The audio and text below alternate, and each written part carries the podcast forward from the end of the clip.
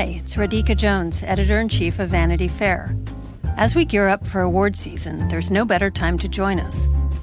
By becoming a Vanity Fair subscriber, you'll gain exclusive access to our in depth coverage of film, television, and the best of Hollywood. And that's just the beginning. Vanity Fair takes you inside the worlds of entertainment, culture, politics, and scandal, bringing you iconic images, era defining stories, and much more. Get 15% off a year of digital access to Vanity Fair by visiting vanityfair.com and using promo code POD15 at checkout. That's vanityfair.com, promo code POD15 for 15% off a full year of insights and exclusive digital access. Subscribe now.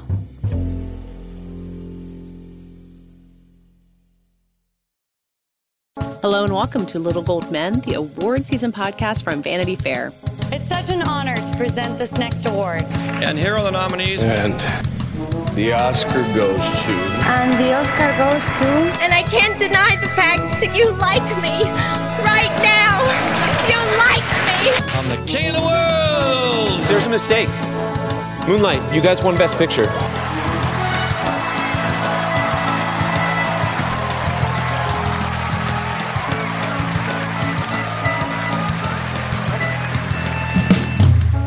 I'm Katie Rich, and I'm here on our Tuesday interview episode to set up our colleague Hillary Busis's interview with Bill Hader, the creator and star of Barry, which is returning for its third season on HBO on April 24th. Bill Hader has won the Best Actor in a Comedy Series Emmy twice for his performance. I think Barry is probably one of the most anticipated returning shows coming back this spring. Um, so let's hear Hillary's conversation with Bill Hader. All right, Bill Hader, hello. Thank you for uh, coming on and talking to me about Barry. Oh, hello. Nice to meet you. um, maybe we should start by kind of rewinding a little bit. I heard that you guys did your season three table read and then the world immediately shut down. Was that the timeline? That's pretty much it. Yeah, we did our table read for the first two episodes of season three.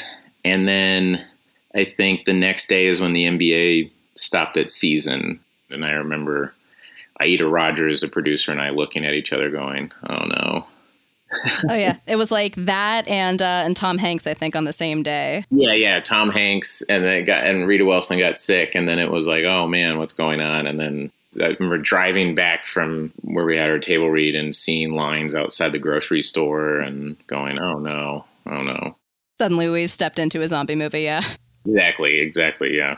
So during the lockdown and during the shutdown, um, did you significantly rework what season three was going to be? Like, how much did you change it?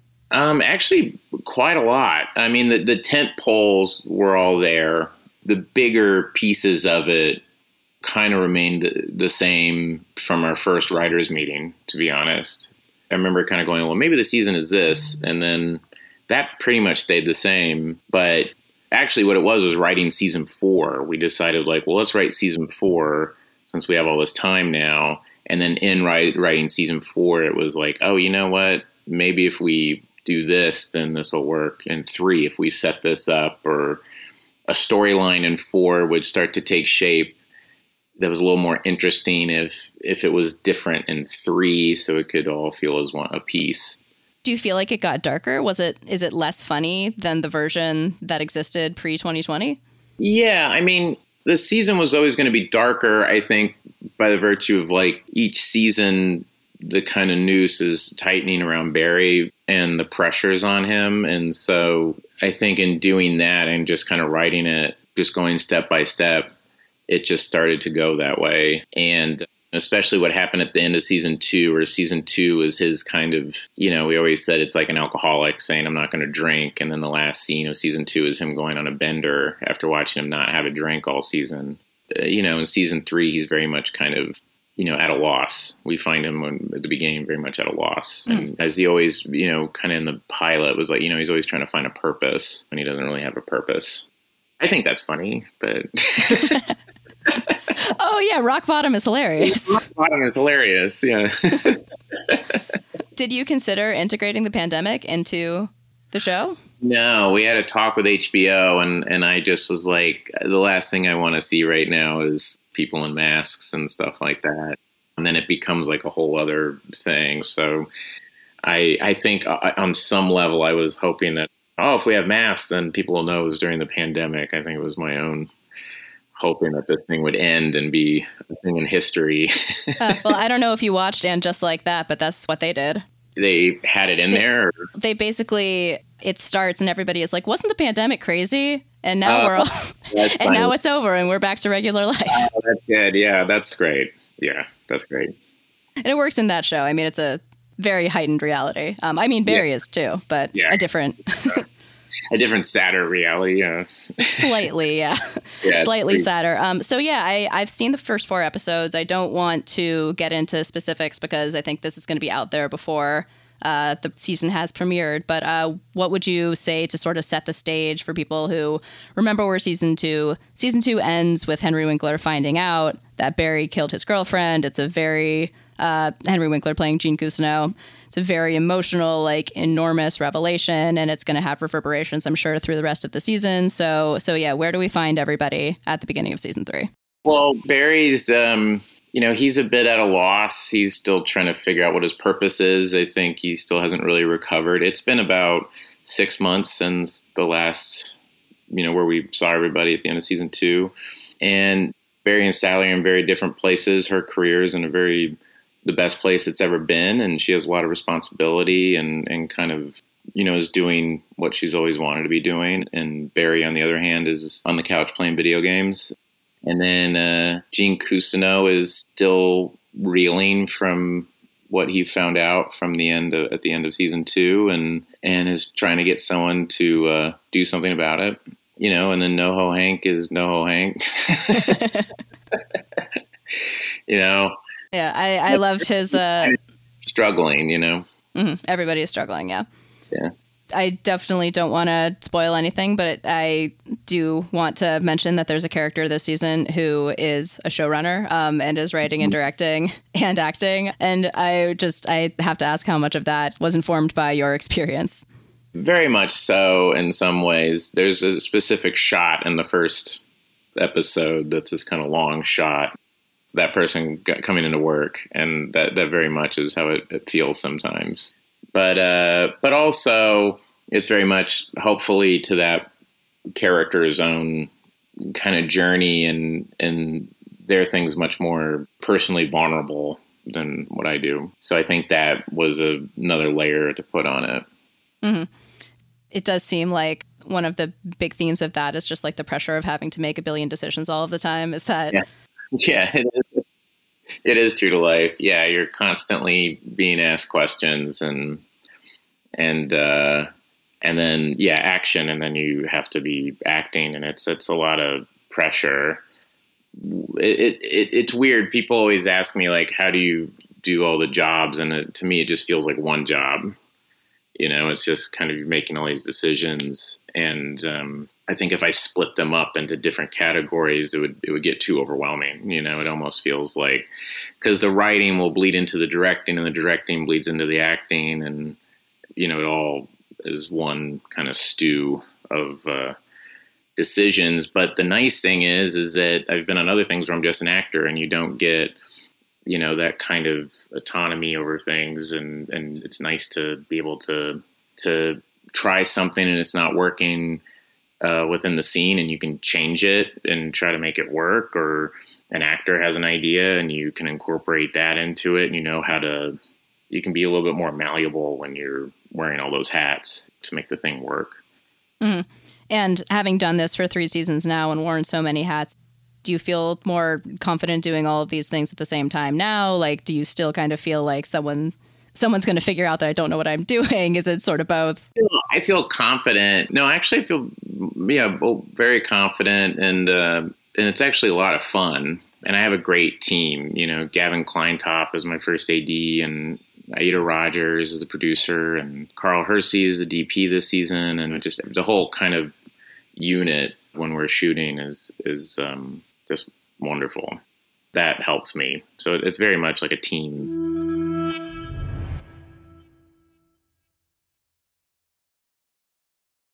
So we we mentioned Gene Cousineau already um, and Henry Winkler, and one of the things that I love about this season is he's obviously very sympathetic. He's been through a lot. Um, he's dealing with this enormous revelation, but there's also this running thread of learning how kind of despised he is in the Hollywood community, and like what an asshole he's been to so many different people. Yeah. Um, so I mean, Henry seems like just the nicest person in the world. Yeah. Like, what's his reaction to like having to go these places?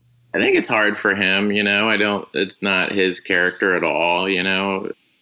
Just him as a, a as a person, he's just very loving, and but you know, there's some scenes in the season, especially later in the season, they're really emotional and pretty brutal. Those were tough for him. You know, he's like, I've never gone to this kind of place before. I, I really respected him for going there and really committing to it. But you're right the other stuff too, him just being so unlikable, you know, finding out about his past is really fun. And I think um, Barry and Cousineau are both men who've done a lot of awful things. You know, I think one of the big things is like, can you get, is forgiveness, is redemption like a thing? Can you truly be redeemed or all the consequences and the consequences on the consequences? You know, it's a thing that kind of has happened through you know, since the beginning of time, you know, that kind of cycle of violence, not just physical violence, but emotional violence and, you know, all these things that were probably rolling around my head for the past couple of years and in the writer's room as well when you're talking about it, you know, kind of a feeling and, um, you know, and the themes, it's not like we start with these themes and then it happens. It was just like, as you write it, you kind of go like, oh, that's interesting. All these things are kind of organically flowing together. But uh, that was one thing we discovered in, in working in season three and reworking it was this weird parallel between Cousineau and, and Barry's past. Yeah, it's funny to think like there's Barry, obviously, who's a murderer, and NoHo Hank and Fuches too, and Gene is this kind of famous jerk to everybody that he meets. But uh, we at VF we did an interview with Sarah Goldberg a few years ago, um, where she was talking about how Sally is the character that gets labeled unlikable by a lot of people, which I just think oh, is yeah. like so. And I mean, she she said something in that interview that I feel like really resonated, where it was something like we have this endless appetite for male violence and like this huge allergy to female ambition. Like somehow that is yeah, no, that is as like. True. And it it happens on all sides too, which is really funny. It, there's a very funny clip I think of me at a Google event, and this girl stands up and it's like Sally sucks so bad, and she's so this and that, and and I say, well, you know, she's based on me. Her face dropped, and I was like, but it is funny because it's like, yeah, she's just ambitious, and she doesn't really apologize. You know, the thing when we're writing Sally, and Sarah's so smart too, and playing her is like it doesn't work if she's mean. It works if she's being honest. Yeah, she's not malicious. She's just kind of she's self-absorbed. She's self-absorbed and she's just being honest. Like, and you see that self-absorption in Hollywood. I mean, Cousineau's the same way. Barry's the same way. I mean, he's super self-absorbed. He's always out for himself. I mean, that's the thing when season one, where when he kills Chris, people go, "God, I can't believe he did that," and I'm like, because he doesn't want to get caught. You know what I mean? He's everybody's always like, "Oh, he's such a nice guy" and everything. We're like, "God, I feel so bad for Barry." I'm like, he just shot a guy who he was shot his friend. Yeah, his friend who was completely innocent. Who was like, "I have a wife and kid. Please don't do this." And he did it anyway because he doesn't want to get caught. You know, so it, it is interesting the reaction to the hate for Sally, and then the thing I've said before, never in my career ever have I ever been called attractive until I was killing people on Barry. and I had three journalists going, I've never found you attractive, but I got to say, in and you're like, thanks.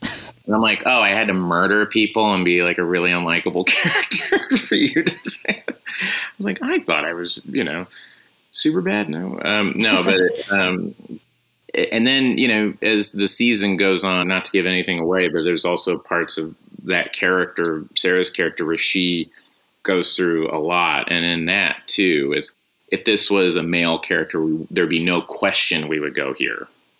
Mm-hmm. But because it's Sally, it turns into this: Will she be likable? What will people think? And and it's just you know it's kind of silly. Yeah, for sure. Uh, yeah, yeah. It's always me doing you know or. or you know, oh, she Barry is such a bad boyfriend. We should, you know, it'd be great if you know she had a a guy there that she liked, and it's like, okay, if we were writing this as a man, why do we? Would you be like, oh, let's bring a girl in that he would like? It always becomes about a dude. so, you know, it's it's a it's a thing. You're always it's very weird. Yeah, she's right though.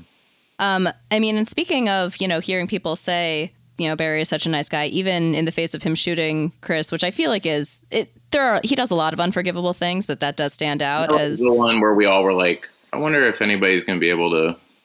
We're going to lose people here, yeah. But so knowing that you haven't lost people, is there a line that he can cross that will cause people to turn against him? I mean, I don't know. Season episode two this season, he does some really terrible stuff. There's some terrible stuff in episode two. He threatens some terrible shit in episode two this season, and you know we watch it. It's all like, but it feels honest. You know, it's like no, this is the guy we're dealing with here. You know, and again, his like he thinks he's self aware, but he's really not self aware at all. The fact that you recognize you were terrible doesn't really it's not enough yeah it's not enough to say you're terrible and i think all that was rolling around in our heads, or at least my head, just over the past couple of years. You know, a lot of people apologizing, you know, and that finding its way into the show and yeah, know. Barry could release a statement and say like, "I am, I am extremely sorry for my actions." I'm very sorry for murdering Chris.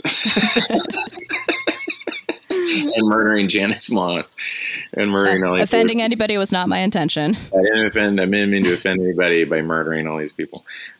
But no, I mean, it's it's just trying to play it as honestly as we can. And you know, I think a thing I always say was, you know, I love the movie Goodfellas, and I remember watching that movie and going, man, this is such a great, what a f- cool group of people. and then he kills Spider, and Joe Pesci kills Spider. There's that scene with uh, Ray Liotta and um, Lorraine Bracco where she has a gun in his face, and he takes it away from her, and it gets really scary, and he puts it in her face, and it's it's just awful. And you're like, oh yeah, these aren't nice people. Yeah, maybe that is sort of what it takes is like seeing him hurting people that we've gotten to know through the yeah, show. Really care about maybe I don't know, but yeah, this season is that that starts to happen for sure. Mm-hmm. Um, and this season, there, I don't know if this changes, but there isn't as much focus on the acting class. You've spun out from that. Is there a reason why you kind of wanted to explore other avenues? Was that just like the natural like direction yeah, that the story took? It was just a natural thing. I think eh, you know the last two seasons ended with the acting class show, and I think when we started this season, I think the first thing we said, I think everybody was like, can we just not have an acting? We can't end the season with an acting class show. We did that the last two seasons, and then it just kind of morphed into yeah the the the classes as the season starts. I mean, this is in the trailer. I think the sign is in the trailer, so you, but the, mm. the, it's closed. You know. Yeah. It kind of organically made sense to kind of go that way, but then yeah, let us kind of branch out and go into different areas which were a little bit more interesting when we were writing. Mm-hmm. Um, and you yourself didn't take, have not taken an acting class like that. Like you, you sat no. in on them while you were writing the show. But I mean, yeah. I'm, I'm sort of curious. How do you feel like you would have done in an acting class like this, where you know you're being broken down and built back up and asked to tap into your trauma on stage? I'd probably be terrible at it, but also just I probably not. I would not be very good at it. I, yeah, I would have the armor of acting like I was being vulnerable, but not really being vulnerable because I was like, I don't know you people, you know. I, that's why I was in improv classes because it was just about being funny and exploring stuff. Yeah, I got to feel very comfortable in order to go there, and the idea of like Cousineau does in the pilot to Sally is someone yelling at me and screaming at me to get me to a place. I don't think I would react well to that. As a director, do you do you think that is like a, a useful method?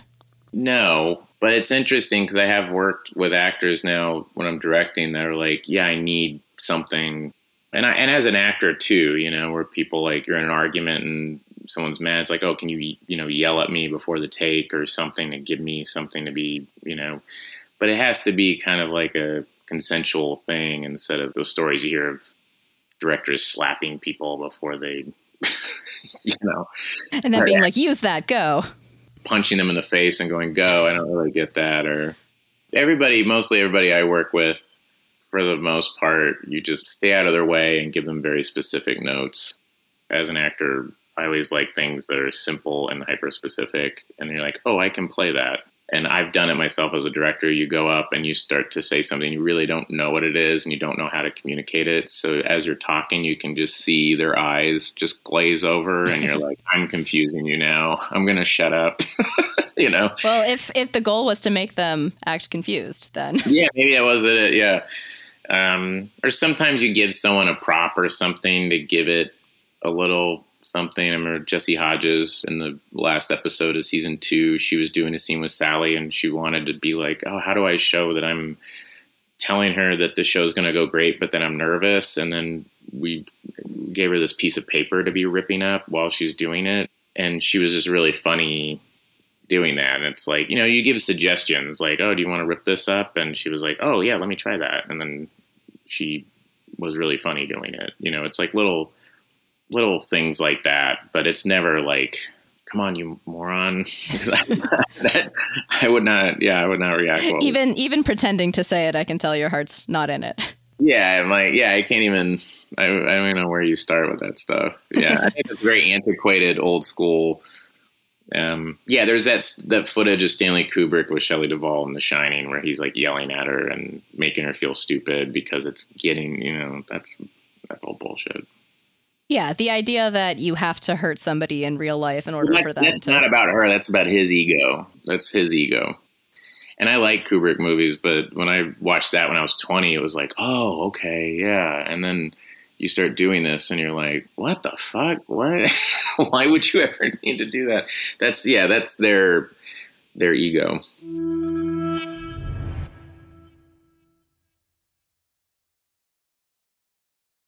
Um, and so you directed five episodes of this Yeah. season. Yeah. Do you think that come season four, you want to do all eight? Y- yes, I would like to do. Yeah, I think I don't know if I'm allowed to say it. Can I? I think I am, but I don't know if you're allowed to allowed to say that. You can put it out there. I think I am, but yeah, I love directing. I love directing. Yeah, I mean that's kind of what I always wanted to do. So it's it's been it's fun to learn every time you know trying these things. And the the show has kind of morphed and become a little bit you know darker and a little bit more cinematic with each season. And and um, you know this season especially later in the season there's a lot of stuff that I tried with VFX and things like that that was just fun you know so. Is there an outlier along the lines of Ronnie and Lily, which was the season two episode that was Um, like a weird, surreal, almost a standalone? Really. No, not really. There's there's like sequences that are that are kind of crazy, but not a full episode. No. I, I guess this is since the acting class isn't as big of a sh- part of the show now. This is more about your previous experience. But is it tougher to be acting badly on purpose or to direct people to act badly on purpose? Like, is how do you direct bad acting? Do you say like be worse? You know what? You kind of just let people do it, and they know how to do it. I don't think I've given a direction on how to act bad. You know, it's like they're all just very good. I just we hire very good actors to do it. When I try to act bad, I kind of just I, I think a lot of it is you're um, just memorizing lines. I think of being um, I don't know like I just remember being in elementary school and you would have to memorize like a poem. Mhm.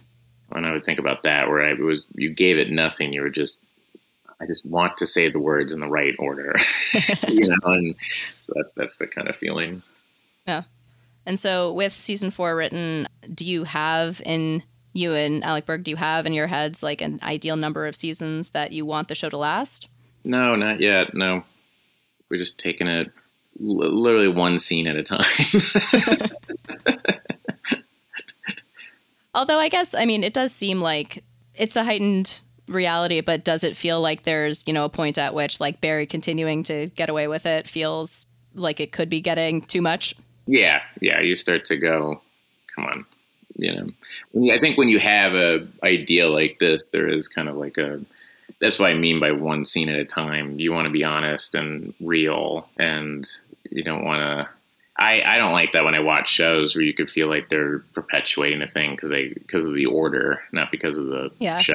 You know, so Yeah, where where Dexter is on for like 11 seasons and somehow every police officer in the entire country is just completely incompetent. Yeah, yeah, you don't, you can't do that. It's more interesting when people are good at their job, and then you kind of go, "Geez, what will happen?" Which is what happened with Janice Moss at the end of episode or season hmm. one, where you're like, you should make people good at their job and not make them bad just because that helps. Again, the order. So Yeah, and it seems a lot more challenging. It seems a lot more challenging to write yourself out of a corner that you've like painted. Yeah, where we do that all the time, and I, I, I think it, it's more interesting. But yeah, it's definitely uh, yeah. That's why I say like one scene at a time, you know, and trying to be real with it and not be precious about stuff. and think, okay, as much as I'm enjoying this and what we're doing, like maybe it's best for the project if we. Yeah, yeah, yeah. Who who knows? Yeah, it has to get to that place at some point. You know. Um, and this is off topic of Barry, but since I have you, I'm curious. Um, the season four of documentary now has been announced. It seems like there are a lot of really great, great parodies that are going to happen in it. I just read the description of the monkey grifter, and it made me laugh out loud. Um, and I just wanted to see if you could say anything about how involved you are in it. Uh, I have to be honest, I'm not that involved as much at all because of Barry. We did a retreat uh, like in 2019, and we talked about it because everyone's schedules are so busy. But it really is Rhys Thomas and Alex Buono. I mean, those guys are the ones that make that show what it is, and and uh, I had a lot of fun performing with Fred and writing on it stuff. But I, I've seen stills from the season, so I'm kind of a producer on it. But Barry takes up my my life, so that's very much their their those guys are doing amazing work. And I like I just said, I've seen stills from a lot of the stuff, and it looks amazing. Just the technology from when we started season one to now is leaps and bounds. It is insane. Like it was breathtaking. Some of the footage I saw, I did not realize it was us. I was like, it, it, it tricked, fully tricked me. Where I was like, oh, Fred, Fred walked in, and I was like, oh my god, oh what? I thought it was a reference shot or something. So I, yeah, it's really, it's pretty unreal. Yeah. Well, it's exciting to get to that we get it at all. Um, Oh my I- god, I'm just happy that they make it. Yeah. When we pitched it, we were like, we're only getting to make this because Portlandia was on IFC and and that's it because no one would want to make this in in a million years. And and I still think the the Thin Blue Line episode we did is one of my favorite things I've ever been involved with ever in my career. I just think that thing is perfect. Fred is so funny in that episode, and all the actors in it are so good. And Rhys and Alex just outdid themselves with that episode. I thought. Yeah, the company one is the one that uh, is closest to my heart. But Oh yeah, well that's Mulaney. That's all Mulaney. That thing's unreal. Yeah, that thing's just Richard Kind, and yeah. yeah. Okay, well, I think I should probably let you go, but I do have one last question, um, which will make sense to people once they see the season of Barry. But it's uh, who do you think should play the next Spider-Man? Ben Mendelsohn. It's so obvious. So obvious, Ben Mendelsohn. That does it for today's interview segment. We'll be back on Thursday with our regular show. I'll be joining our colleague Chris Murphy to uh, finally go over the true nitty gritty postmortem of this year's Oscars and hopefully look ahead a little bit and talk about some new movies and TV shows as well. So, in the meantime, you can find us at vanityfair.com. You can follow us on Twitter at Little Gold Men. You can sign up to text with us at subtext, join subtext.com slash Little Gold Men or text 718 550 2059. This episode, as always, was edited and produced by Brett Fuchs.